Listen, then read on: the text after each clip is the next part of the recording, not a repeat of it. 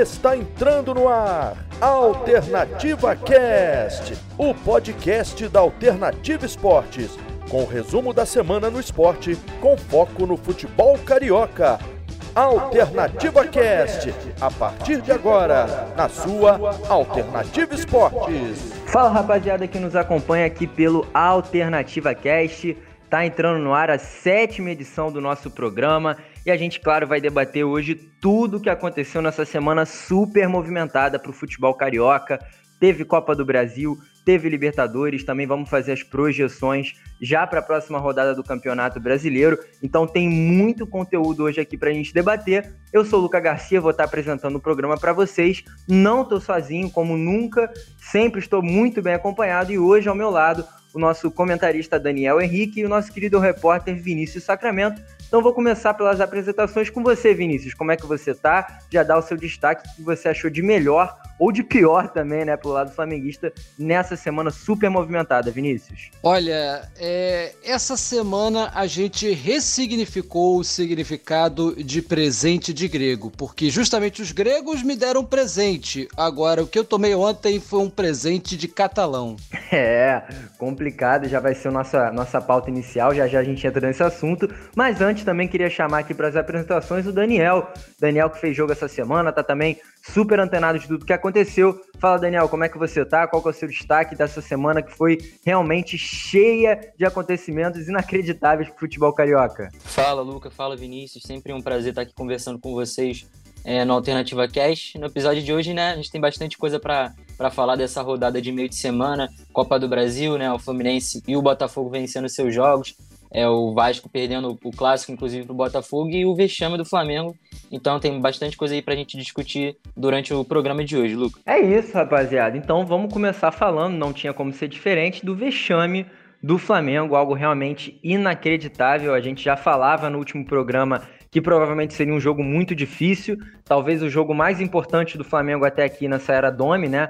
São 11 jogos que o Domi teve e realmente um desempenho catastrófico estreia na altitude, estreia na Libertadores. Então, Vinícius, vou puxando primeiro com você e só dando algumas informações. O Flamengo perdeu de 5 a 0. Foi a pior derrota do Flamengo na Libertadores, a pior derrota de um campeão vigente em 60 anos. E também é, enaltecendo a melhor campanha da Libertadores até aqui, que é a do Independente Del Vale, né? Três jogos, três vitórias, 11 gols marcados, nenhum gol sofrido e o Flamengo, sete gols nos últimos três jogos, Vinícius. É, Luca, eu tava nessa transmissão na última quinta-feira, na Alternativa Esportes, a gente passava alguns desses dados aí que poderia se tornar, eu falava isso quando tava 4 a 0 é, poderia se tornar a pior é, derrota do Flamengo na história da Libertadores, a última tinha sido um 5 a 1 para o Grêmio em 84 e conseguiram superar, né? Esse 5 a 0 não, eu não diria que foi um placar justo pelos dois lados. O time do Independiente é muito bom, é um dos melhores times da América do Sul, e eu disse isso lá na abertura da jornada na alternativa, é, não lembro se foi no YouTube ou já no streaming também, que uh, é um pecado esse grupo ter o campeão na América e o campeão da Copa Sul-Americana. Na minha opinião, o sorteio, o cabeça de chave, é, é, o campeão da Sul-Americana tinha que ganhar uma vaga como cabeça de chave. Ele entrou como número 2 né, na, na, no segundo pote e acabou é, que ele foi sorteado para o grupo do campeão da Libertadores, um grupo muito forte e completamente dispar dos outros dois times. Né? Com todo respeito, Barcelona de Guayaquil não é uma potência do futebol, é do, do mesmo país né, que o Independiente Del Valle, e o Júnior Barranquilha, uh, é, é, o único fator que ele tem é distância, o forte deslocamento, que acaba sendo muito ruim porque ele joga três partidas muito longe dos seus domínios. Para quem não sabe, Barranquilha é uma cidade que fica lá no Caribe, lá no extremo é, noroeste da, da, da América do Sul, muito longe mesmo. Então é, é um deslocamento muito complicado para se chegar até a cidade colombiana. Então são duas equipes teoricamente fracas, né, que não apresentam muita resistência, e duas equipes fortes, sendo que o Del Valle manteve toda a sua base é, do time vice-campeão da, da Recopa Sul-Americana em fevereiro. e manteve o técnico que é pretendido por 10 entre 10 clubes brasileiros quando mandam um técnico embora. Ele admitiu que foi procurado pelo Flamengo, inclusive quando o Flamengo estava sem técnico, estava caçando e acabou é, escolhendo o Domenech Torrente. O, o Del Valle é muito forte. A gente dizia, eu tinha postado no meu bolão que seria um a um esse jogo. Seria um jogo muito complicado e a chance do Flamengo perder era grande. 2 a 0 3 a 0 estaria de bom tamanho. Agora, pelo que o Del Valle mostrou ontem, o Del Valle tirou o pé. Era para fazer 6, 7, 8. E o Flamengo estava completamente Vinícius. entregue. Diga, Luca. E quase fez, né, cara? Quase fez 6 a 0 porque, se eu não me engano, teve um chute do, do, do Torres, o centroavante do Independente Del Valle, que a bola bate no travessão, bate nas costas do César e quase entra, né, cara? Então podia ser maior. Exatamente Poderia. isso que você tá falando.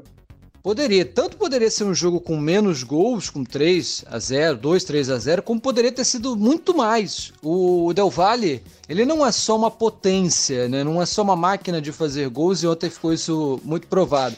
Tem jogadores muito bons, o Preciado, o Pelerano também é muito bom. O ataque dele com o Gabriel Torres, né? o Gabi Torres também é muito bom. Tem alguns jogadores ali que eh, se encaixariam como uma luva no futebol brasileiro. O próprio Preciado também, lateral direito, que é uma posição muito carente no futebol brasileiro. É, estaria muito bem servido, seria titular em pelo menos cinco clubes da Série A, com toda certeza. É um time muito bom e uma defesa espetacular. O Pinos ontem não fez lá uma grande partida, também não foi tão acionado assim, mas o time do Del Valle chega a três rodadas e não sofreu um gol sequer.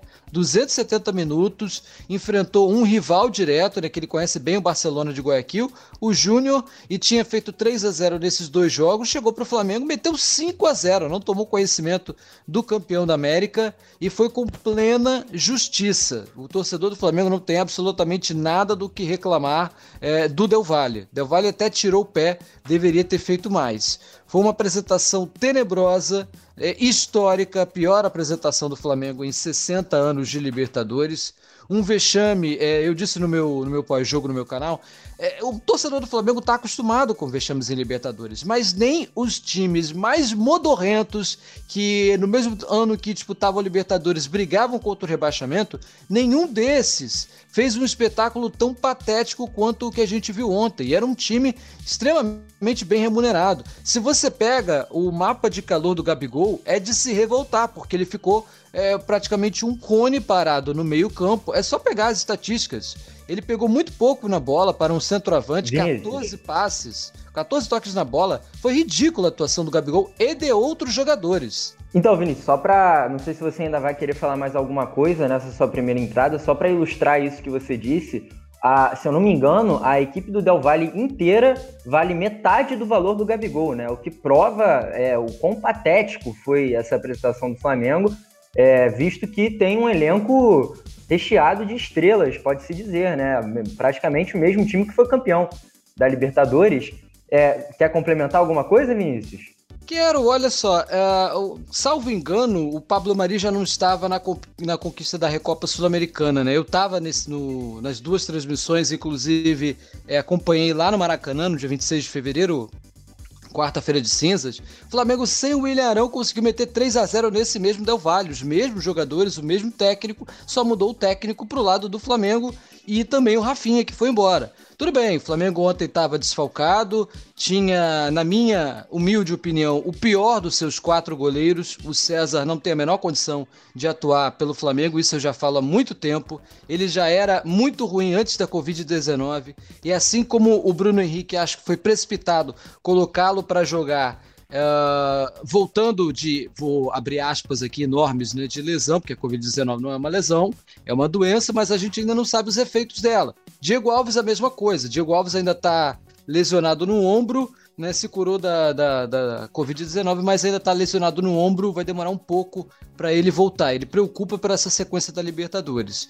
O Gabriel Batista não tem condições, é, não, não, ele não tem confiança, né? É um bom goleiro, mas eu já teria testado o Hugo, né? Agora vai para o quarto jogo, uh, de novo no, no Equador, o Flamengo conseguiu uma, uma autorização especial para permanecer no Equador enquanto aguarda o confronto aí contra o Barcelona em Guayaquil e aí não vai ter desculpa. Guayaquil fica no nível do mar, 4 metros de altitude, não vai ter absolutamente nenhuma desculpa. Os jogadores já vão estar lá, não vai ter desculpa de deslocamento.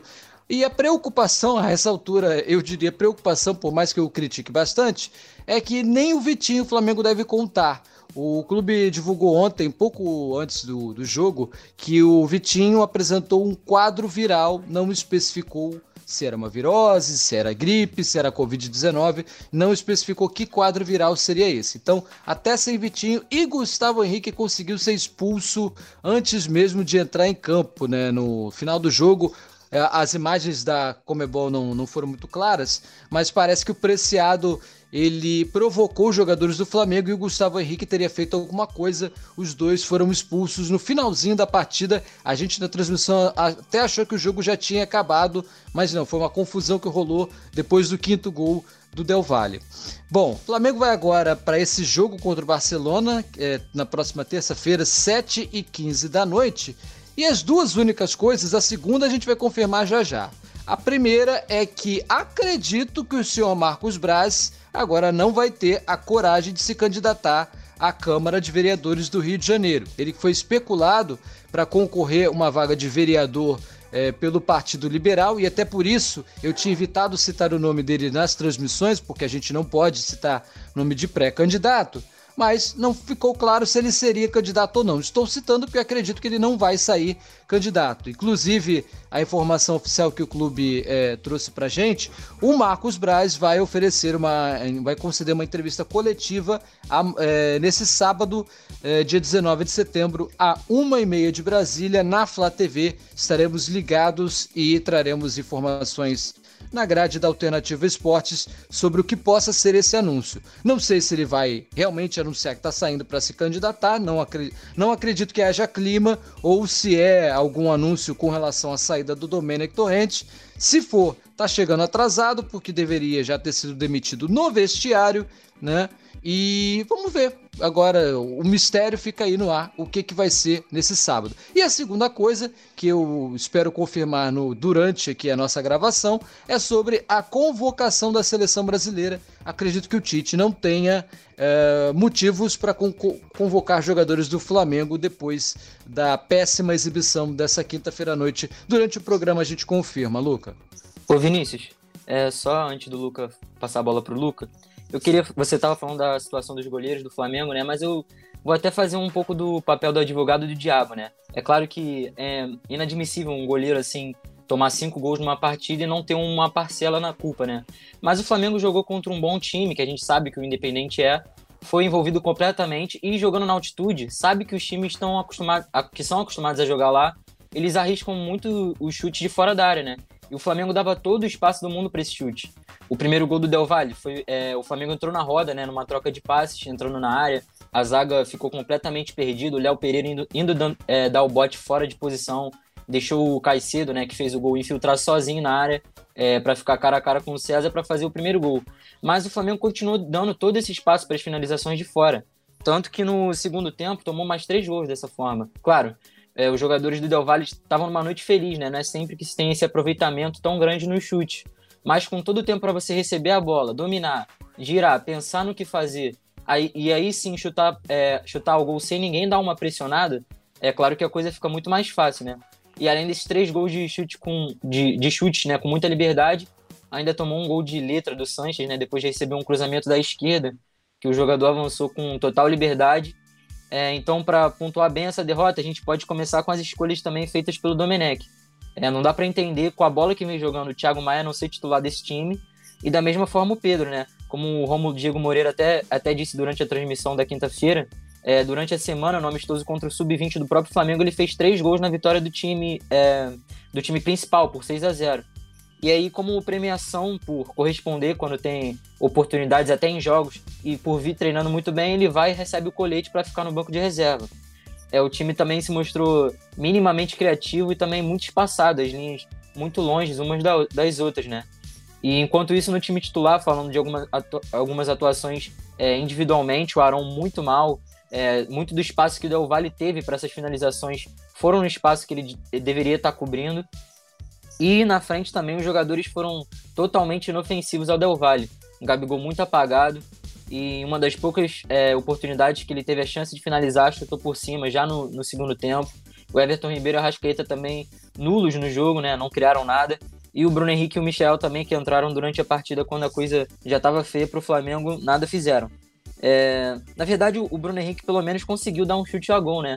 Ele bateu de fora da área e a bola foi fraquinha no meio do gol e o goleiro defendeu tranquilo. Mas de cabeça agora, lembrando, é, realmente foi a única finalização que assentou ao alvo, do, ao alvo né? Durante a partida toda que o Flamengo fez. Se eu não estiver enganado, é, foi esse chute do Bruno Henrique mais nada. O Flamengo não fez mais nada além desse chute. Enquanto o Independente conseguiu mais de 10 chutes certos ao gol durante a partida.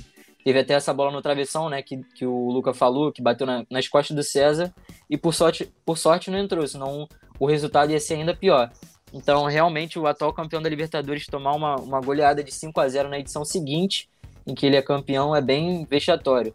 Mas enfim, próxima partida do Flamengo vai ser de novo lá no Equador pela Libertadores e dessa vez contra o Barcelona de Guayaquil, que é o último colocado do grupo. Ele perdeu todas as partidas até aqui, inclusive a, a última contra o Junior Barranquilla.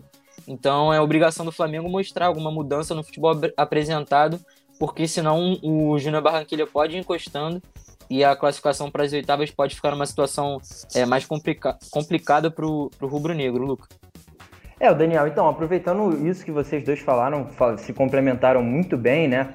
É, é um acontecimento tão inacreditável, mas eu acho que ilustra o que talvez é o Flamengo esse ano, né, cara? Um time muito é, inconsistente, que nos últimos 11 jogos levou 18 gols. Então, eu, eu não tenho o scout aqui certinho, né, Daniel, é, de quantos gols o Flamengo levou nos 11 primeiros jogos do Jorge Jesus, mas atualmente, na, nessa era do Domi, é inadmissível o atual campeão brasileiro da Libertadores, Supercopa, Recopa Sul-Americana, Carioca, levar 18 gols em 11 jogos. É, são números que retratam uma equipe muito ruim, né?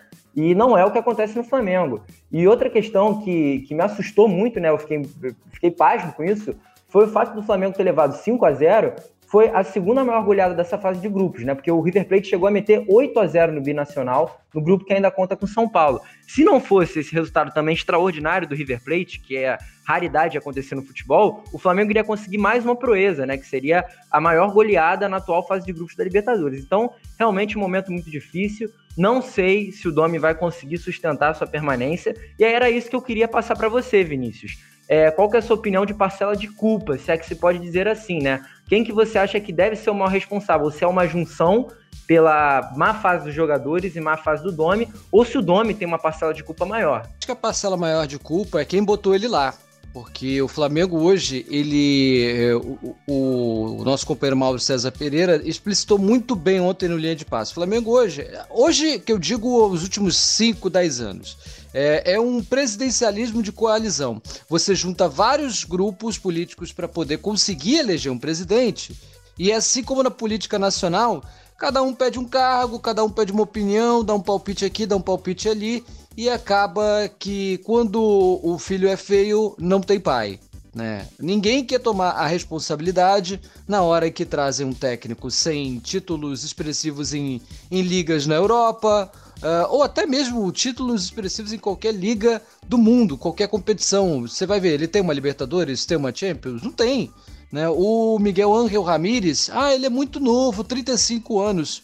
Ora bolas, o cara tem um título sul-americano, a segunda liga da América do Sul, né? A, a Copa Sul-Americana e tem um vice-campeonato da Recopa com um time que não é tão forte assim, não é tão potente financeiramente, tem uma torcida pequena, né? Então, assim, o, o Miguel Ángel Ramírez era a opção mais óbvia e ninguém conseguiu trazê-lo, preferiram apostar um tiro no escuro e agora todo mundo se esconde. Né? Mas, tirando esse bastidor, isso não dava para mudar até a noite de ontem, eu boto essa derrota 100% na conta do Domenech. 100% não, 99%, porque a atuação dos jogadores foi ruim, mas como o Daniel disse, é, ele escalou completamente errado. Thiago Maia não tem condição de ser reserva nesse time com a bolinha que vem jogando o Gerson e o Arão. Diga, Luca. Então, só desculpa te interromper, cara, mas é porque saiu uma notícia hoje no Jornal Globo, se eu não me engano, que o Marcos Braz é, teria dito aos outros dirigentes que caso o Domi fosse demitido, ele também iria sair. Então, talvez pode vir a ser uma reformulação aí no futebol do Flamengo, é, uma desestruturação total após a saída do Jorge Jesus e do Rafinha. E só complementando isso que você está falando da escalação, é, é impressionante porque o Domi coloca cinco meio-campistas e joga no contra-ataque sem velocistas, né, cara? Então fica um pouco contraditório, né? Pois é, é, concluindo o raciocínio que eu tava, o Thiago Maia ele não tem condição de ser reserva com a bolinha que Gerson e Arão estão jogando, mas assim, eu preferi dar um voto de confiança porque eu entendi a mesma coisa do Pedro. Eu não teria deixado os dois de fora, ter, teria colocado pelo menos ou Pedro ou o Thiago Maia de início. Mas eu entendi que ele pensou o seguinte: olha, altitude, posso botar um time mais veloz no, no segundo tempo, quando a gente cansar ou quando eles estiverem cansados, aí a gente vai mata o jogo. Na teoria, isso funcionaria. Agora, na prática, ele não fez nada disso. Mesmo quando saiu para o vestiário com 0 a 0 aí ele volta com o Bruno Henrique, voltando de lesão. Uma lesão que não é fácil, um edema ósseo, jogador de velocidade. É, foi arriscado demais o que ele fez. Aí toma o primeiro gol e ele não mexe mais, ele demora a mexer e colocar o Thiago Maia e o, o próprio Pedro então ele desarrumou completamente o time. Ele escalou mal, mexeu mal, e aí quando tentou corrigir, a, a, a desgraça já estava feita e só foi aumentando. Ele tentou fazer aquela tática de time pequeno de se, a, de se fechar completamente para perder de pouco e foi surrado, goleado, já de, deveria ter sido demitido é, de cara na saída. Foi um vexame completo que time grande, time gigante, o atual campeão da América, não pode se dar ao luxo de tomar. E sobre o Marcos Braz, se ele quiser, eu pago o aplicativo dele até o aeroporto. E Lucas, só para complementar aqui, um comentário bem breve, né? Você estava falando do, dos gols tomados pelo Flamengo nessas partidas com o Domi. Ele, na, nas primeiras entrevistas que ele deu sob o comando do Flamengo, é, ele falava que preferia um jogo em que ele vencesse por 5 a 3 4 a 3 é, fazendo muitos gols e podendo também tomar muitos gols, mas saindo com a vitória do que se ele ganhasse por 1 a 0 é, 2 a 1 Ele não gostava desses, desses placares pequenos e justos. Mas assim, ele vem sendo contraditório com o que o Flamengo vem jogando em campo, né? Porque o Flamengo perdeu por 2 a 0 contra o Ceará. Tudo bem, tomou dois gols. É, pela, na tese, né, pela fala dele, o Flamengo te, deveria ter feito quatro, cinco, mas o time não cria. Ontem também tomou é, cinco gols do Independente Del Vale e nenhum gol sequer fez. Então, assim, ele botar um time tão reativo assim, pra, é, como o Vinícius falou, né? Vários meio-campistas e um time totalmente reativo sem, velo, sem velocistas.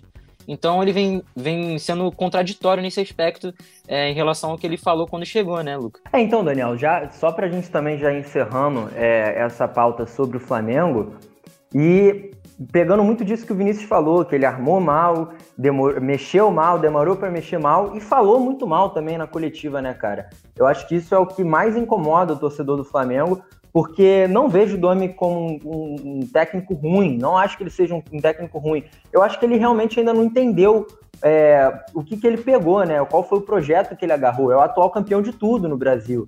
É o time que tem a maior torcida no Brasil, são 40 milhões de torcedores. E as declarações que ele dá na coletiva, né, Daniel? Queria até que você comentasse um pouco disso, já que você estava muito nesse assunto das coletivas. O que ele fala ontem, eu acho que é um. Assim, fica, fica um pouco difícil de defender o cara, né? Porque ele fala, perdemos é, de cinco, mas são só três pontos. E, e, e fica lá batendo palma na, nas jogadas que o Flamengo estava fazendo durante o jogo. Realmente é uma atitude muito apática. E ele mesmo, na coletiva, fala que o time não foi apático, que ele não viu o time apático, ele defende os jogadores. Então fica aquela imagem muito semelhante ao que o Abel Braga passava no passado, né, Daniel? É, eu vou além, né? O torcedor ele critica muito esse aspecto de o time se acostumar a, a ser um time que perde, né? um time perdedor. Por exemplo, o Zé Ricardo, é, o, até o Barbieri, o Abel, como você falou, todos esses, esses treinadores que passaram pelo Flamengo eram muito criticados por isso, né? Porque até mesmo na derrota eles tentavam ver sempre o lado muito positivo e deixavam de lado é, todos os problemas que o time apresentou na partida. Então, é, realmente o Domenech também não está sendo feliz nessas entrevistas. Depois de uma goleada, é, dizer, falar isso, né? Essas coisas que ele falou, que você acabou de dizer, é, realmente parece que ele não entendeu ainda é o projeto que ele está inserido, né? Parece que é, são falas de talvez um técnico que esteja com um time pequeno e não um time que seja o atual campeão da Libertadores e do Brasileirão, né? Então, realmente, o torcedor tem ficado muito é, chateado e revoltado com essas falas do Domenech. É, rapaziada, então, enquanto o Flamengo vai se afundando aí nos problemas com o Domenech, o Botafogo, que é o nosso assunto de agora, conseguiu, no mínimo, uma reerguida satisfatória para o seu torcedor, né, Vinícius? Porque pela quarta fase da Copa do Brasil, é, repetindo o jogo que havia perdido na última rodada do Campeonato Brasileiro por 3 a 2 contra o Vasco, conseguiu uma atuação parcialmente boa, num jogo que não teve uma qualidade técnica tão expressiva assim, e contou novamente com a estrela do menino Matheus Babi, que cada vez mais se firma entre os titulares, né, Vinícius? É, Babionel Messi, o menino tá jogando demais. Babi já, Vic. é, já peço desculpas ao torcedor é, dos outros três grandes do Rio, né? Porque não pude acompanhar os outros jogos, estava envolvido justamente nas rodadas duplas, né? Na, na quarta-feira com relação ao Internacional na Libertadores e na quinta estava né, concentrado para fazer o jogo do Flamengo. Mas pelo que eu li sobre o clássico, realmente foi um show do, do Matheus Babi, uma excelente contratação do Botafogo e eu espero que ele não seja vendido a preço de banana é, na, nos próximos meses, nas próximas janelas. Que não vá se esconder num clube da Rússia, da Ucrânia, da Bulgária porque é o que vem dando sobrevida ao Autuori. A gente fala sempre aqui. O Autuori vem escalando o Honda é, fora da sua posição. Vem, ele tem uma Ferrari. Aí eu não, não tô fazendo brincadeirinha com o nome das marcas de carro, mas ele tem um jogador extremamente habilidoso. Ele vai colocar de volante, é a mesma coisa que você ter uma Ferrari e botar ela para levar passageiro em carro de aplicativo. Não adianta. O Honda tem muito mais potencial, não pode ser colocado como volante, ele tem que criar jogadas é, e lançar justamente o Babi, o Pedro Raul, com o pouco dinheiro que tem, o orçamento limitado que tem, o Botafogo tem jogadores muito bons. É, tem o Canu agora que está jogando demais também. Parece que não sentiu adaptação ao futebol brasileiro.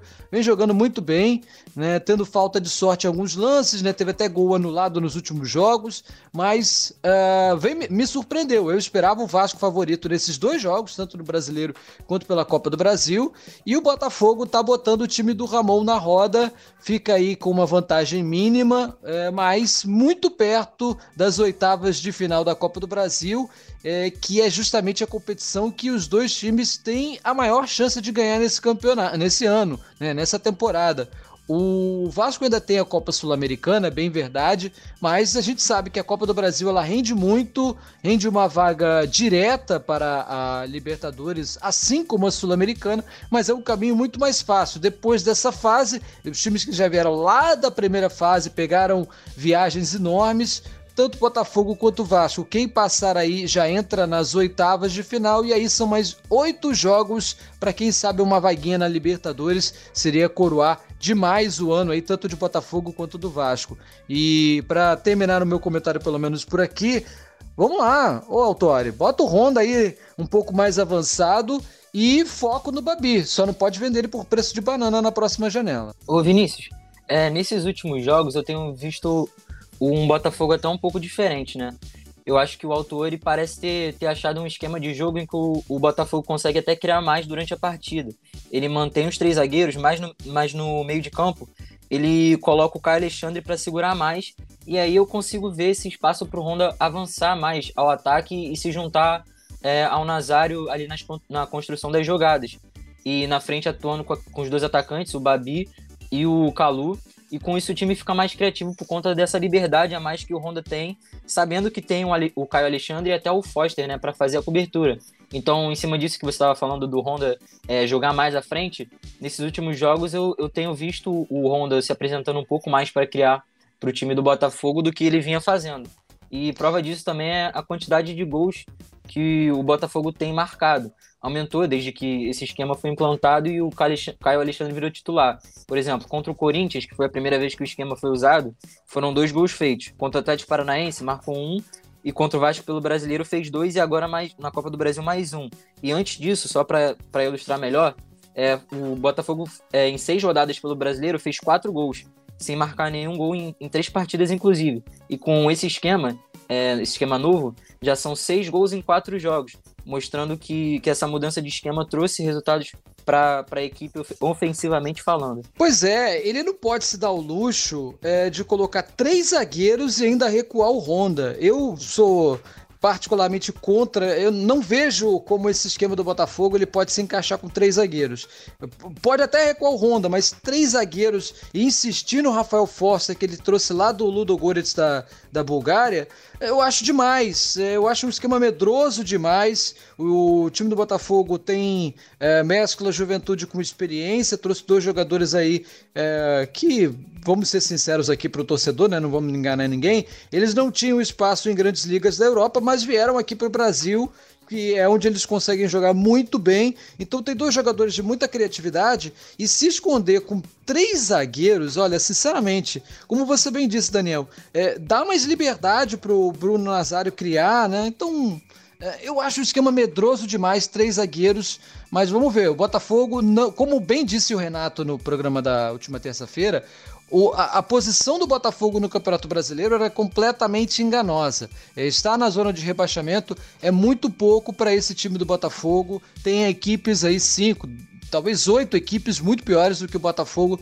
não deveria estar na posição que ocupa no momento na tabela. O Vinícius, eu concordo plenamente. Só para finalizar esse, comentários sobre, sobre o esquema do Botafogo, né? Eu também vejo o Foster ali meio que inútil nesse sistema do Botafogo. Não, não vejo ele com muita qualidade para sair jogando como um terceiro zagueiro, jogando um pouquinho mais adiantado ali, uma espécie de volante, né? E quando tem que recompor, fazer essa linha de cinco atrás com os três zagueiros. É, então, é, talvez o Autori pudesse tentar ali no meio de campo um outro volante no lugar do, do Rafael Foster para dar essa cobertura para o Honda e mais à frente. Então, é, jogaria numa espécie de 4-2-2-2, né? Com, os, com quatro atrás, aí sacaria o Foster do time e botaria no dois volantes, o Caio Alexandre e o talvez o Renteria, né? Que tem entrado é, durante os jogos aí nessas últimas partidas. Daniel, quem sabe ele não. Oi. Não, então, só para complementar isso que você está falando, mas eu acho que essa é justamente a tendência, né, cara? Porque ontem a gente pôde ver justamente no segundo tempo que ele avança um pouco o Rafael Foster para fazer justamente isso que você está falando, que seria a posição em que o Renteria se encaixava, né? Que aí dá essa maior liberdade para o Honda. Sim, sim, mas ele, ele poderia tentar essa, essa posição de primeiro volante com um jogador com mais qualidade, até no passe, né? Para iniciar as jogadas do Botafogo. Em vez do Foster ter ali o Renteria com o Caio Alexandre, e aí deixar o Honda e o Nazário bem soltos para criar as jogadas, e na frente o Babi e o Calu que vem dando certo, né? O Babi mostrando toda a sua estrela, é, particularmente também contra o Vasco, né? Já são três gols em dois jogos. Então o garoto vem, vem jogando muito bem, o Babi Show, né? Como vocês disseram no, no, no último programa aqui do, do Alternativa Cash. Mas, mas é isso. É, o Botafogo ele tem boas peças no time e realmente deveria estar tá, tá brigando por coisa melhor no Campeonato Brasileiro. Ele está ali na zona de rebaixamento e pelas peças que tem, é, poderia estar tá almejando algo melhor nesse campeonato, Luca. É, então, só para também é, comentar um pouco sobre essa partida específica do Botafogo contra o Vasco. Eu concordo com tudo que vocês falaram, mas o Botafogo que teve um ponto positivo, que foi a marcação nas laterais com o Kevin e o Vitor Luiz, né? Eles que foram muito eficientes e dessa vez o Botafogo conseguiu anular os pontas do Vasco, que na outra partida contra no Campeonato Brasileiro tinham dado trabalho, né? O, o Igor, né? Não quer ser mais chamado de Catatal, inclusive tinha marcado um gol assim, né? Dando muito trabalho para a defesa do Botafogo. E né, justamente nesse jogo, pela quarta fase da Copa do Brasil, os laterais foram bem. E aí, Vinícius, eu queria comentar isso com você, porque eu acho que justamente nas laterais o torcedor do Botafogo tende a ter alguma preocupação, porque o Marcinho provavelmente não vai renovar o contrato, ele deve sair em dezembro, sem custos, né? Ele que novamente foi fazer uma cirurgia no joelho e dessa vez por conta própria foi para São Paulo, gerando um desgaste tremendo com a diretoria do Botafogo. Não vejo condições dele permanecer nesse elenco.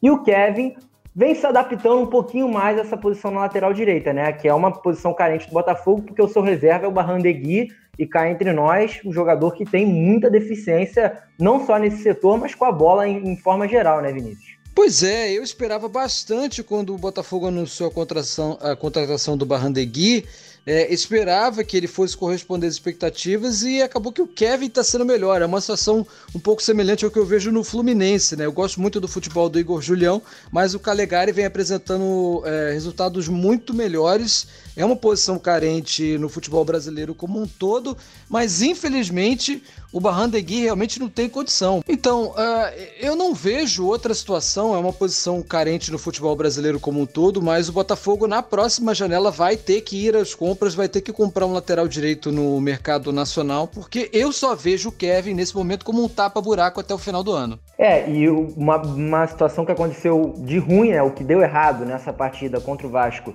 já pra gente já encerrando esse assunto, Daniel, foi algumas falhas na defesa, né? A gente percebeu logo no primeiro tempo, o Benítez faz uma boa jogada e deixa o Cano na cara do gol livre, sem marcação nenhuma. Isso já preocupa para a próxima partida do Campeonato Brasileiro, que é contra o Santos, Daniel, que tem o Marinho iluminado, jogando muita bola. Não sei se ele vai ser escalado, mas a tendência é que o Botafogo poupe alguns jogadores, já avisando o segundo jogo da quarta fase na quarta-feira que vem, né?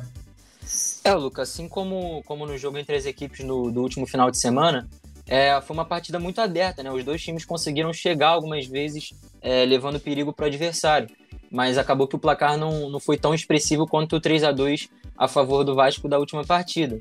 E também muito por conta dos goleiros, né? Que foram, foram bem em algumas finalizações e fizeram defesas difíceis. Teve o chute do cano de primeira, que o Gatito foi bem acionado. E também teve um, um lance de sorte né, para o Botafogo no, no chutaço do Marcos Júnior de fora da área. E a bola pegou muita curva e o Gatito ficou só torcendo. E ela carimbou a trave. Mas graças ao, ao Matheus Babi, o, o Botafogo conseguiu sair vitorioso. Então é uma vitória importante para o Botafogo. É importante sair na frente do confronto, mas a vantagem ainda é mínima. Né? E o Vasco deve ir para cima no segundo jogo. E no final de semana vai encarar o Santos pelo Brasileirão é, eu vou estar nessa transmissão da partida, fazendo as reportagens. E o Santos provavelmente deve, deve poupar algum dos seus principais jogadores, porque tem jogo no meio de semana que vem pela Libertadores. É, viagem longa para o Equador para encarar o Delfim.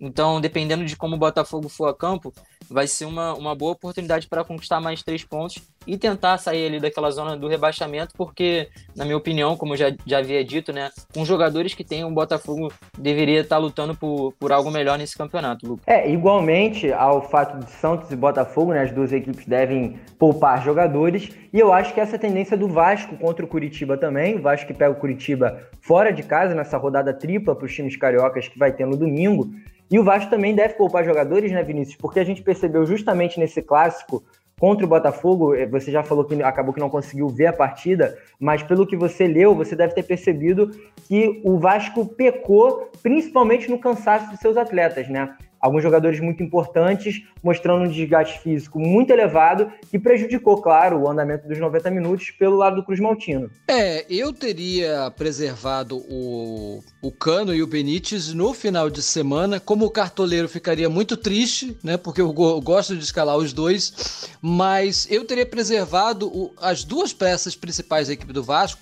para o, esse jogo da Copa do Brasil, porque vale muito mais do que o Campeonato Brasileiro neste momento da temporada.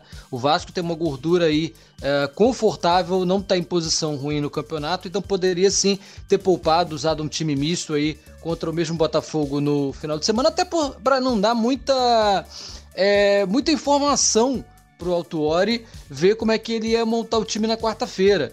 Quando a gente tem essa falta de sorte de você ter é, duelos por duas competições é, muito juntos, você acaba entregando um pouco do ouro das suas jogadas ensaiadas aí para o outro técnico.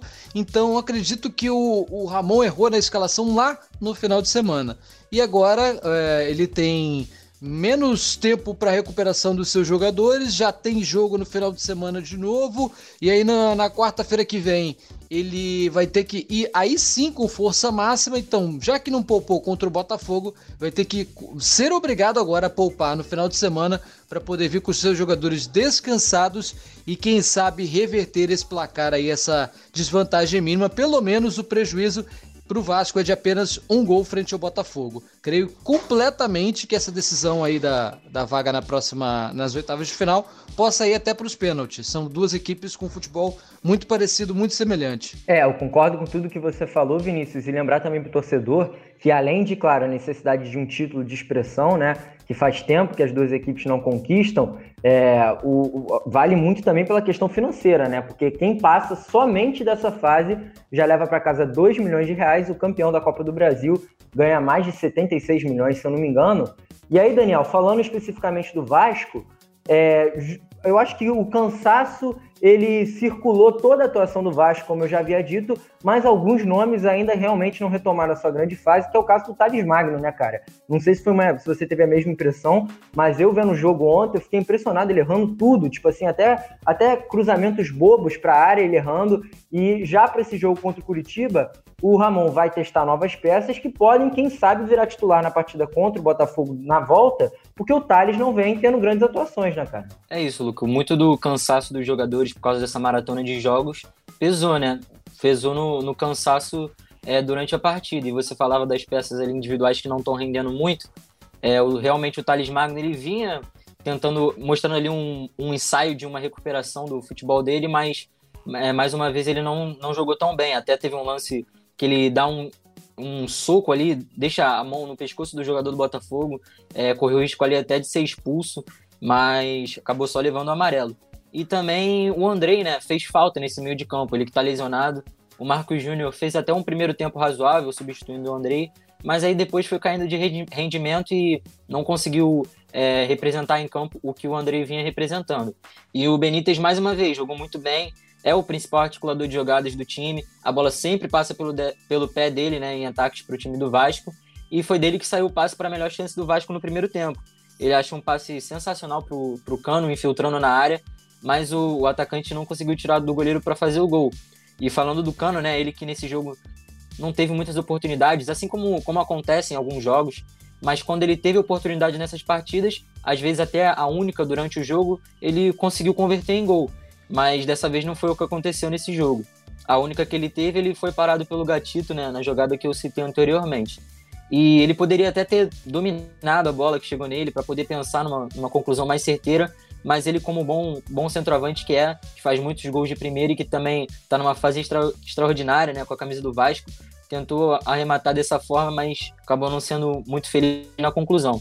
E o resultado então é ruim para o Cruz Maltina, né? Sair desses primeiros 90 minutos de duelo na, na Copa do Brasil com a desvantagem de um gol e vai precisar correr atrás do resultado no segundo jogo para tentar a, a, classificação. E como você falou, né? Essa classificação para as oitavas seria importante para o time de, do São, de São Januário, porque a Copa do Brasil é uma competição que qualquer equipe que souber jogar da forma é, correta a competição consegue ser campeão. É um torneio de mata-mata, ele não exige tanto que o clube tenha um elenco tão recheado assim, mas ele precisa ser cirúrgico, cirúrgico né, nos jogos para poder ir avançando até o título. E, claro, sem contar no prêmio em dinheiro que, o, que os clubes recebem ao avançar de fase. E o Vasco, assim como o Botafogo, né, ainda tem certa dificuldade financeira. Então, é, são 2,6 milhões de reais que com certeza seriam muito bem-vindos para qualquer um do, dos dois alvinegros do Rio. E o Vasco, né, antes desse jogo de volta, vai pegar o Curitiba pelo Campeonato Brasileiro lá no Paraná. E, e tem boas chances de, de encostar na liderança, já que se ele vencer a partida e contando também com, com um tropeço ali do Inter, é, ele conseguiria chegar aos mesmos 20 pontos do, dos gaúchos. E, é, mas ainda precisaria também que o, que o Atlético Mineiro e o São Paulo não vençam seus jogos para nessa rodada voltar para a primeira posição na tabela. E ainda com um jogo a menos, né, lá, da, lá da primeira rodada. Então resta também a gente saber se o, se o Ramon vai com força máxima para o jogo, pensando na liderança, que eu acho que não vai acontecer. Eu acho que ele vai realmente poupar é, os principais jogadores pensando na partida de volta contra o Botafogo na próxima quarta, Lucas. É, lembrando que a situação fica confortável para o Vasco nessa rodada, até porque o Flamengo também, que está ali na briga direta, teve a sua partida contra o Goiás adiada o dia 13 de outubro, justamente para essa sequência na Libertadores. Só encerrando esse assunto de Vasco Botafogo, o Botafogo conseguiu uma vitória novamente, algo que não acontecia desde o dia 26 de agosto, que foi lá no jogo também pela Copa do Brasil, só contra o Paraná. Então, realmente, o Botafogo mantendo uma sequência boa na Copa do Brasil, que vale dinheiro tanto para o Botafogo quanto para o Vasco e também para o Fluminense, que é o nosso assunto da vez. Fluminense que também vive uma situação financeira desconfortável, é, um dinheiro na conta sempre é muito bem-vindo. E aí, ô Vinícius, eu não sei se você teve a oportunidade de ver o jogo, mas a partida que o Fluminense ganhou de 1 a 0 contra o Atlético Goianiense foi um jogo muito ruim tecnicamente. É, é, falo isso com total certeza, acho que os próprios torcedores do Fluminense é, também acharam isso, né? Um, um, jogo que teve uma qualidade técnica muito baixa, mas alguns pontos positivos para o Fluminense. E eu queria frisar justamente o Luiz Henrique Vinícius, que eu falava com você no último episódio que você participou, que é um garoto que mostra qualidade para atuar, quem sabe, substituindo aí o Evanilson, né? Olha, é, eu não pude acompanhar esse jogo, estava concentrado para fazer a jornada da, da Libertadores, é, do, do, do, Internacional e América de Cali, mas é, foi o esperado. O Fluminense finalmente conseguiu ganhar do Atlético Goianiense. É, eu vi até o, alguns companheiros nossos da imprensa elogiando o time do Atlético Goianiense e superestimando é, o time do Dragão. Não vejo toda essa é, esse confete que jogaram. É um dos piores times da Série A. E acho que até era obrigação o Fluminense ter ganho por uma vantagem muito mais confortável esse jogo. É, mas, como a gente sempre diz, o Fluminense teve que brigar contra o seu adversário contra o gramado. Foi o último jogo aí antes da troca do gramado. É, um jogo, um período de 10 dias sem jogos para o Maracanã, que não vai resultar muita coisa. Quem entende um pouquinho é, da área sabe que 10 dias a grama, mesmo trocada, e, na verdade não são 10 dias, né? Tem o trabalho para retirar o gramado, depois para instalar o novo, fazer todos os cuidados. Então não são 10 dias que tem de descanso, mas a nova grama vai ter muito pouco tempo para absorver né, nutrientes e corresponder para um, um espetáculo de futebol. Mas já deveria ter sido trocado há muito tempo. Que bom que pelo menos trocaram agora, né, no meio da temporada. E o, o Fluminense vai ter um, uma parada dura lá no em Goiás, não sei se na, no, no, estádio da Serrinha ou se vai ser lá no Olímpico, provavelmente no Olímpico mesmo. E é um, um jogo bastante complicado, deslocamento, tem todos esses fatores. É, não acho confortável, nada confortável essa vantagem de apenas um gol é, frente à disparidade das duas equipes. O Fluminense é muito, mas muito melhor do que o Atlético Goianiense e não correspondeu isso em campo. É, e o Fluminense, mais um time que sentiu desgaste, né? Aproveitando isso que você falou também, muito provavelmente pelo gramado, esse gramado horroroso do Maracanã. Mas eu queria passar para o Daniel, porque na partida, o que deixou preocupado os torcedores do Fluminense, Daniel, são as poucas chances criadas, né? O Fluminense que teve apenas oito finalizações durante o jogo inteiro, é um número muito baixo, e o gol foi contra, né, cara? Então é um time que tá se reestruturando na defesa. Realmente foi mais um jogo em que não toma gol, né? O Nino parece ter retomado a confiança, fez uma boa dupla de zaga com o Lucas Claro, lembrando que o Digão estava lesionado, o Calegari evoluindo a cada jogo, o Egídio também não comprometeu, mas no ataque segue sendo pouco eficiente, dependendo muito do Nenê, né, cara? Quando o Nenê não tá num dia iluminado, praticamente não faz gols o Fluminense. É isso, Luco. É como vocês falaram, né? O jogo em geral foi bem ruim tecnicamente. É, talvez por conta do gramado ruim, ou então, ou então mesmo do cansaço né, dos jogadores. Mas o Fluminense enfrentou um time bem fechado e teve muita dificuldade mesmo para criar jogadas de perigo durante o jogo e ainda deixava algum espaço atrás para contra-ataques do Atlético Goianiense. Tanto que no primeiro tempo eles só tiveram duas chances, é, mais assim, de perigo para cada uma das equipes, né? O Atlético num contra-ataque, que o Kaiser apareceu na área cabeceando, mas a bola foi para fora. E pelo lado do Fluminense foi em bola parada. Uma falta que foi muito bem cobrada pelo Nenê, mas o goleiro defendeu.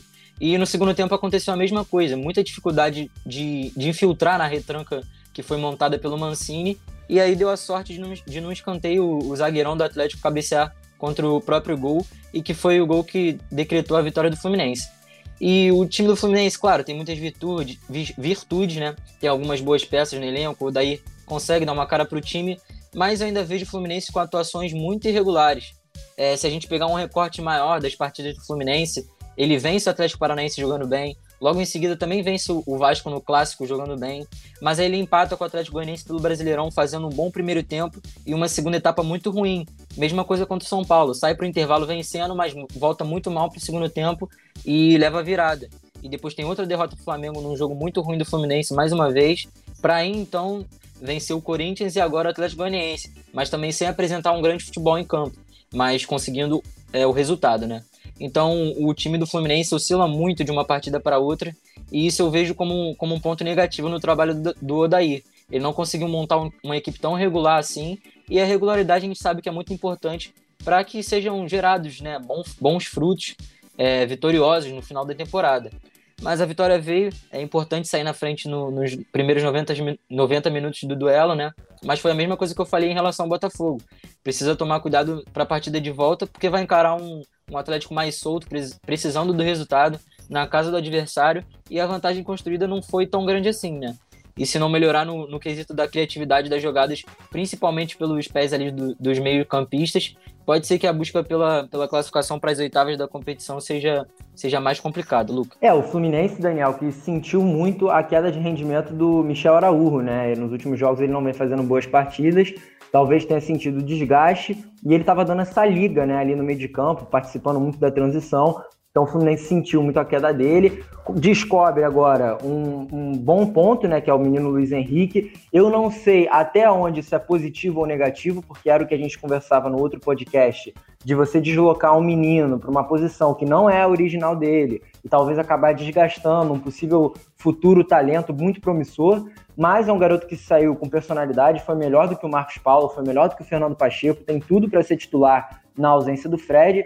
E aí, Vinícius, não sei se o Fluminense vai poupar jogadores contra o esporte, inclusive é a partida que eu vou reportar nesse final de semana, lá na Ilha do Retiro. Não sei se o Fluminense vai com o time completo ou não, mas pega um esporte que está tentando se reerguer no Campeonato Brasileiro e conta com a contratação do Thiago Neves, provavelmente pode, pode ser que ele estreie e quem sabe uma lei do ex aí contra o Fluminense atazinha a torcida, né, Vinícius? Olha, eu tenho a plena torcida para que o esporte consiga regularizar o, o Thiago Neves para é, essa sexta-feira, né, antes do Alternativa Cast ir ao ar, que é quando fecha o bid, e ele possa jogar, porque vai ser um excelente reforço para o Fluminense. Eu não acredito, a, a, a, a minha boca. atenção para a boca maldita, hein? Atenção Toma cuidado, hein, Vinícius? Tá toda hora jogando praga. Eu não acredito que Thiago Neves vai dar a menor dificuldade e nesse caso eu não acredito na aplicação da lei do ex. Só que o problema é que o Fluminense já vai com time misto, né? É, perdeu o Evanilson, que era o melhor atacante da equipe do Fluminense e na temporada. E o problema do, do Odair Helma para escalar é porque ele não tem centroavante. O Fred, a gente não sabe se ele ainda vai ter condições de jogo, né? Foi retirado dos últimos jogos por conta do contágio pela Covid-19. Não sabemos se ele vai é, conseguir ter condições de jogo, vai refazer exame para atuar contra o esporte. Então ele está sem referência no ataque tá revezando ali Marcos Paulo, Pacheco, não consegue achar alguém que atue contra, como centroavante enquanto o Fred não se recupera. Então, para mim, no ataque, o Fluminense já vai de time misto. Agora, resta saber se ele vai poupar mais alguma peça é, nesse time do Fluminense para encarar o esporte fora de casa. Né? Tem essa sequência aí, um deslocamento grande, vai até o Nordeste, depois deve voltar para o Rio e aí vai lá para o Centro-Oeste. Então, uma sequência ingrata para o Fluminense é, nesse final de semana e meio de semana que vem. Vamos ver, mas tem, é, tem a obrigação de ganhar dos dois. Tem a obrigação de ganhar tanto do esporte quanto do Atlético Goianiense. É, até porque isso dá uma alavancada na, na, na, estruturação do Fluminense nesse campeonato brasileiro e principalmente na Copa do Brasil, que é o maior alvo do Fluminense na temporada, acho que ninguém duvida disso. E aí, Daniel, não sei se você tem mais alguma consideração para fazer sobre o Fluminense, mas agora chegou o assunto de falar da seleção brasileira, rapaziada seleção brasileira que foi convocada pelo Tite e justamente visando já os confrontos das eliminatórias para a Copa do Mundo de 2022, é, os jogos que vão ser em outubro, no dia 9 e no dia 13, contra Bolívia e Peru, respectivamente.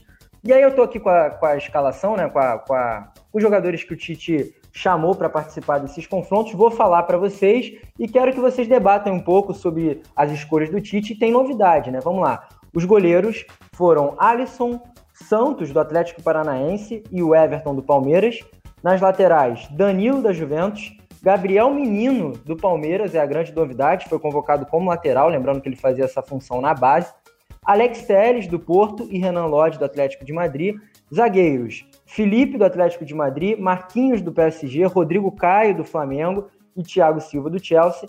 No meio-campo, Bruno Guimarães, do Lyon, Casemiro, do Real Madrid, Douglas Luiz, mais uma novidade, do Aston Villa, lá da Inglaterra, Everton Ribeiro, do Flamengo, Fabinho, do Liverpool e Felipe Coutinho, do Barcelona. E na frente, os atacantes convocados foram Everton, do Benfica, Firmino, do Liverpool, Gabriel Jesus, do Manchester City, Neymar, do PSG, Richarlison, do Everton e Rodrigo, do Real Madrid. Então, Daniel, vou começar com você. Quais são as suas expectativas para esses jogos da seleção? E você gostou dessa convocação do Tite? Olha, Luca, foi uma, uma convocação que não, assim, não trouxe tantas surpresas, claro. é, convocar o Gabriel Menino como lateral é uma grande surpresa, até porque não é a função que ele está fazendo no Palmeiras hoje em dia. Ele tem jogado mais no meio de campo, né? Como volante, até fez um golaço nesse, nessa, nessa rodada da Libertadores, num chutaço de fora da área que deu a vitória por 2 a 1 para o Palmeiras contra o Bolívar. Mas assim, ele poderia ter visto uma outra, um, uma outra opção para essa lateral direita da seleção. E também no gol, né, o Santos do Atlético Paranaense, o Atlético Paranaense está bem em baixa nessa temporada, talvez ele pudesse pegar um outro nome. Agora, falando do, do, da nossa pauta aqui, dos clubes cariocas, temos dois jogadores de clubes cariocas. Temos dois jogadores do Flamengo. O Rodrigo Caio, que já estava merecendo uma convocação e uma oportunidade na seleção desde a temporada passada, que fez um 2019 incrível, impecável, é, melhor, melhor zagueiro do, do, do Brasil no ano, né? Disputava ali com o Pablo Mari, só que o Pablo Mari é espanhol, então não teria como, como vir para a seleção brasileira. E nesse ano ele, ele é o que se mantém ali é, na zaga do Flamengo, é o que mantém a regularidade ainda desses de 2019. Ele é uma das poucas peças ali da defesa do Flamengo hoje em dia que se salva, né? Que sempre mantém o seu nível de, de atuação. É, o Flamengo não conseguiu uma peça de reposição para o Pablo Mari depois que ele foi embora.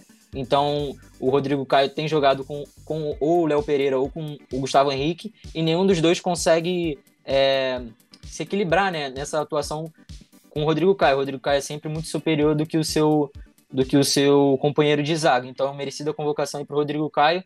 E o Everton Ribeiro também, né, nesse meio de campo da seleção, também foi convocado. É o que a gente vem dizendo já há um tempo nos programas aqui da Alternativa. Ele é o talvez o melhor jogador é, brasileiro em atividade aqui no, no nosso futebol né, nacional, atuando por aqui. É o melhor jogador que, que, que tá aqui no Brasil.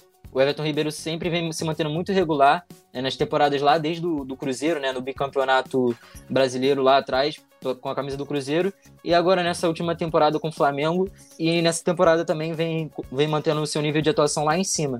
Agora, resta a gente ver se o, esses jogadores vão para jogar ou se eles vão só para passear, né? Porque a gente lembra que o, nas últimas convocações que o Tite fez para alguns amistosos, é, ele convocou o Gabi o Bruno Henrique, acho que até o Rodrigo Caio, salvo engano, foi convocado, mas nenhum deles teve realmente a chance de entrar em campo e mostrar alguma coisa pela seleção. Eles entravam alguns minutos, é, faziam viagens é, muito longas, é, até desfalcando seus times que estavam disputando competições importantes, e iam para passear e para ficar no banco e entrar alguns minutinhos. Então, será que realmente vale a pena eles é, participarem dessas, dessas convocações só por estarem na lista e não jogarem? Ou será que eles realmente vão ter oportunidade agora? E resta também a gente saber se esses jogadores que atuam na Europa, se eles vão ser liberados pelos, pelos seus clubes para fazerem essas partidas pelas eliminatórias, né? Porque é, pela situação do coronavírus, né? Que ainda não está é, 100% controlada, principalmente aqui nos, nos países da América do Sul. O Daniel, só te complementando, é, os jogadores da Europa, se eu não me engano, eles vão poder vir e retornar sem precisar fazer aquela quarentena necessária para voltar à Europa, né? Eu acho que somente com a testagem eles vão poder retornar aos seus times. E falando especificamente do Rodrigo Caio e do Everton Ribeiro, antes de passar para o Vinícius, para saber também o que ele pensou dessa convocação, o Flamengo, que provavelmente vai ser prejudicado então, né? Porque é, olhando aqui os dias, né? Esses jogos são nos dias 9 e 13 de outubro. O Flamengo, dia 7 de outubro, joga contra o Sport pela 14 rodada. No dia 10 de outubro, enfrenta o Vasco. É um jogo importante, um clássico que tende a ser um confronto direto na tabela pela 15 rodada. E no dia 14 de outubro, o Bragantino. Então, realmente, o Flamengo tende a ser prejudicado se os jogadores forem a passeio, né? Já quero passar para o Vinícius para ver o que ele achou dessa convocação também. E se você mudaria algum nome dessa convocação, o que você achou até do, do Gabriel Menino aí sendo reserva do Renan Lodge, provavelmente na lateral esquerda, Vinícius. É, deixa eu só te fazer uma correção, Luca, rapidinho. É, de fato, o Everton e o Rodrigo Caio, eles perdem os jogos contra o Esporte, Vasco e Goiás. É essa partida que foi atrasada por causa da, da Verdade, viagem. É no, dia, é no dia 13 de outubro, né? Isso, isso. Eles isso, perdem esses verdade. três jogos. Esporte clássico contra o Vasco e o Goiás. O meu problema, acho justas as convocações. Rodrigo Caio e Everton Ribeiro são os fiéis da balança ali do time do Flamengo. Daqueles que não são estrangeiros, são os que o Tite poderia convocar, sim. O problema é o momento. Rodrigo Caio não vem no momento tão bom assim. Graças às boas atuações dele, o Flamengo não tomou mais gols ainda.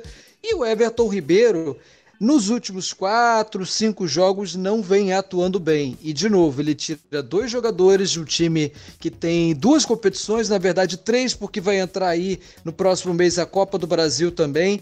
Então, acho muito ruim ele ter tirado dois jogadores do Flamengo neste momento do campeonato e o Everton Ribeiro, neste momento da temporada, não vem encontrando as suas melhores partidas. A gente falou aqui no começo do programa que ele foi um dos apagados do time do Flamengo, não rendeu absolutamente nada contra o Del Valle não vê e, já está numa descendente da carreira, né? Não é um, mais um menino que se recupera rápido uh, fisicamente.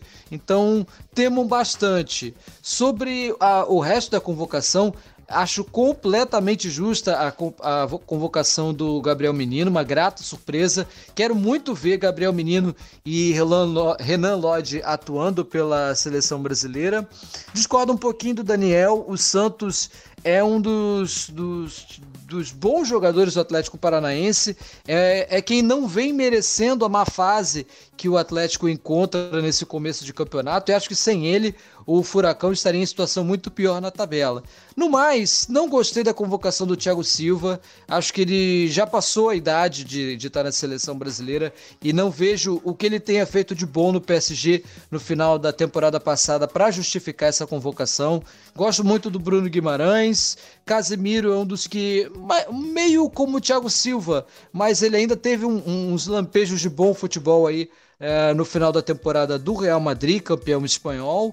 Felipe Coutinho, que retorno triunfal dele. É, quero vê-lo nessa seleção. Ele que está em alta depois de ter saído do Bayern, campeão da Champions League e agora vai voltar para Já o Barcelona. Já marcou dois gols lá no Barcelona, né, Vinícius? Sim, sim. É, tá em alta. Cebolinha agora vai reencontrando o futebol. Ele que deu uma declaração aí. Parece que não tinha treino tático quando era treinado pelo Renato Gaúcho e agora foi lá para a Europa, para o Benfica.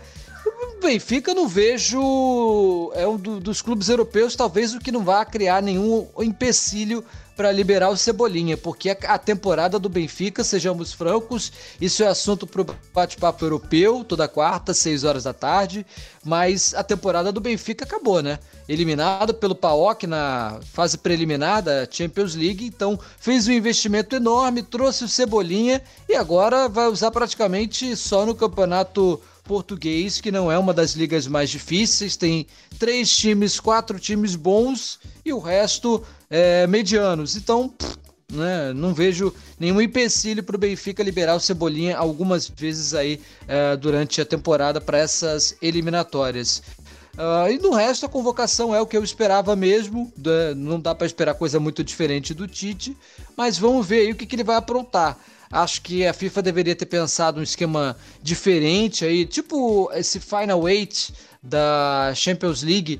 Em tempos de pandemia, eu acho que as eliminatórias deveriam ter sido feitas, é, conversado com as confederações e, e fazer aí, pegar um, dois meses do ano e fazer tudo junto, em campos neutros, para definir, até porque a gente não sabe nem como é que vai estar o mundo em 2022, no final de 2022, quando vai, a gente vai ter a Copa do Mundo ali colado no Natal de, de 22. Então, acho que a FIFA dormiu um pouquinho no ponto. Toda essa questão de restrições de entradas em países poderia ter sido conversado muito melhor e, especialmente para o futebol brasileiro, para as equipes aqui. Uh, nós ainda somos o terceiro país com mais casos de coronavírus no mundo, então poderia ter sido conversado muito melhor. A América do Sul tem casos é, ainda piores é, do Brasil, que o Brasil por exemplo, o Peru, quando for jogar lá no Peru, o, Peru ele tem um problema que ele tem mais casos por milhão que o Brasil. A situação lá é um país em condição financeira muito pior do que a nossa. Peru, Bolívia, ainda tem os problemas é, na política interna de cada país. Né? Então, olha, acho que FIFA e Comebol poderiam ter conversado muito melhor, mas já que vamos ter as eliminatórias é, como uh, antigamente, né? é, os 10 clubes da Comebol disputando aí as vagas em 18 rodadas, vamos ver o que, que o Brasil pode aprontar. É importante dar uma largada boa aí e a gente conseguir é, quatro ou seis pontos nesses primeiros jogos para não se complicar lá na frente. Vinícius, enquanto você pensa, queria fazer um exercício aqui de técnico Quero ver, Daniel, se tu consegue aí escalar, então, o time titular do Brasil dentre esses convocados. Consegue, Daniel? Bom, vamos tentar aqui, né, de improviso. Eu acho que no gol não tem como não ser o Alisson. É, nas, nas laterais, ele acabou convocando o Danilo, então acho que ele deve ser o lateral direito titular. Na esquerda, gosto muito do Alex Telles e gosto muito também do Renan Lodge, então qualquer uma das duas opções vão ser bem-vindas no meu, no meu ver. Mas eu iria primeiramente de. É, caramba, aqui. Acho que eu vou de Alex Telles é, como zagueiros, é, eu iria de Marquinhos e Felipe. Realmente eu, eu concordo com o Vinícius Thiago Silva, já, não, já vem em baixa, né? Já é um jogador mais velho. E eu gosto muito do Felipe e do Marquinhos. É, no meio, eu iria com Fabinho, Casemiro e Felipe Coutinho. E na frente, eu iria com Gabriel Jesus, Neymar e Firmino. Acho que não vai não vai sair muito disso não a escalação do Tite. E você, Vinícius, consegue aí dar uma de Tite? Olha, com este elenco que ele convocou, eu convocaria outros jogadores, mas isso é assunto para outro papo. Eu iria de Alisson, Danilo uh, e Renan Lodge na esquerda. A minha dupla de zaga seria o Felipe e o Marquinhos, mas eu testaria o Rodrigo Caio no intervalo. Uh, dupla de volantes, eu colocaria Bruno Guimarães e Casemiro. Os meias, Everton Ribeiro e Felipe Coutinho. E na frente eu começaria com Gabriel Jesus e o Neymar, mas gostaria muito de trocar esse, esses dois aí para o segundo tempo, botar o Everton e o Firmino no segundo tempo para e brincar um pouquinho aí, né? É, eu faria a mesma coisa que vocês praticamente, só que eu acho que entraria com Cebolinha de titular e também entraria com Fabinho é, jogando aí nessa volância junto. Ô, Luca.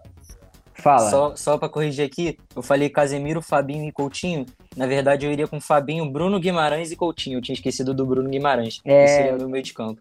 Bruno Guimarães que vive uma fase excelente, carioca, mas queria lá do Atlético Paranaense, brilhou, foi inclusive campeão da Sul-Americana, é um dos maiores ídolos aí do Atlético Paranaense. Rapaziada, então tá chegando ao fim mais uma edição do Alternativa Cast. Lembrando que essa é a sétima edição, tá voando. Sempre muitos programas semanais a gente debatendo tudo. E eu já vou começar aqui então as despedidas. Começar com você, Daniel. Você que acabou de me chamar. Qual é o seu destaque para a próxima rodada? Qual jogo que você vai fazer? E um bom resto de dia para você, meu amigo. Valeu, Luca. Excelente programa mais uma vez. Valeu também, Vinícius. É, deu para a gente debater bastante coisa aí sobre essa, sobre essa rodada de Libertadores e Copa do Brasil que rolou. É, e, e também para o próximo final de semana, né? A gente vai ter é, rodada do Brasileirão. O Flamengo não vai jogar, mas os outros três times vão jogar. Então a gente espera que os cariocas possam fazer boas partidas para a gente debater aqui no próximo programa. É, que deve, deve ser na segunda-feira, né? Porque já tem rodada na terça-feira da Libertadores, então a gente é, sempre mantém o programa um dia antes da rodada. Eu vou estar na transmissão do domingo entre Botafogo e Santos às 6h15 da noite, com o Emanuel Santana e o Márcio Villanova e a gente vai estar acompanhando tudo aí sobre o Botafogo e Santos. E é isso, até uma próxima, valeu! Valeu, Daniel. Então, só antes de passar para as despedidas, despedidas do Vinícius, passar aqui o final de semana da Alternativa, que já nesse sábado, dia 19 de setembro, tem Atlético Goianiense e Atlético Mineiro, a partir das 9 horas da noite, com narração do Emanuel Santana, reportagem do João Pedro Ramalho comentários do Yuri Bertolin. No domingo, tem muito jogo, hein? Rodada tripla, Curitiba e Vasco, com narração do Kleber Pisão, reportagem da Thalita Martins e comentários do Douglas Rodrigues, às 4 horas da tarde. Depois, às 6h15, esse jogo que o Daniel falou, Botafogo e Vasco, também pela 11ª rodada do Brasileirão.